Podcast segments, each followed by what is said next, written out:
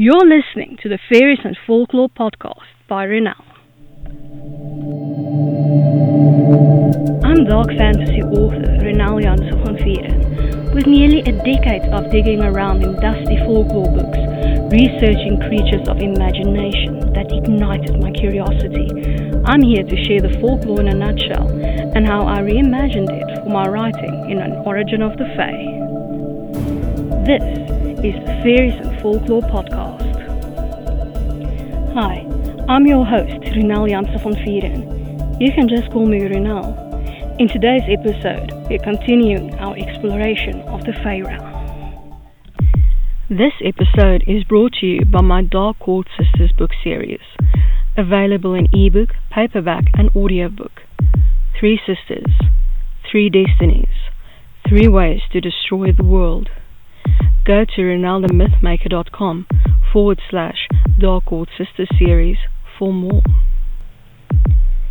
You can now support my time in producing the podcast, researching, writing, and everything else involved by buying me a coffee.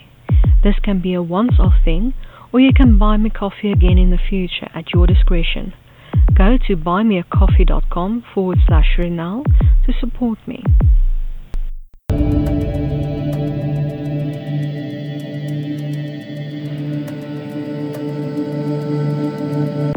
Today's fairy, Solitary Fae. Folklore in a nutshell by Ronel. Fae wandering the world on their own, doing things without others. They have to be weird, right? After all, humans who do things on their own are considered weird, especially writers.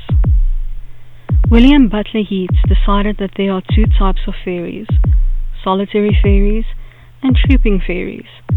Trooping fairies, as we've already discussed, prefer court life. Solitary fairies, though, prefer living alone and are inclined to be malicious. The most notable of solitary fae is the leprechaun. He makes shoes, according to legend, and this has made him very rich. He has hidden his treasure in crocks all across the countryside. Other solitary fae include the banshee, brownie, puka, and leanan sidhe. According to Yeats, all solitary fae like to play tricks on people, some a bit more malicious than others. As long as you leave them alone, they won't bother you, right? And now for my interpretation of the Fae, in an origin of the Fae, solitary Fae. When the rift happened, many Fae were displaced into the mortal realm, along with pockets of fairy. Some Fae decided to leave court affiliations behind and became solitary. After the great battle caused by Morrigan that led to the tithe, these solitary fae had to choose a court to pay their tithes to in return for protection and the right to live on court lands. All of the mortal realm was divided between the two courts. Solitary fae come in many forms and sizes, and though interfering in the lives of mortals isn't advisable, the compact makes things tricky. Some enjoy toying with humans.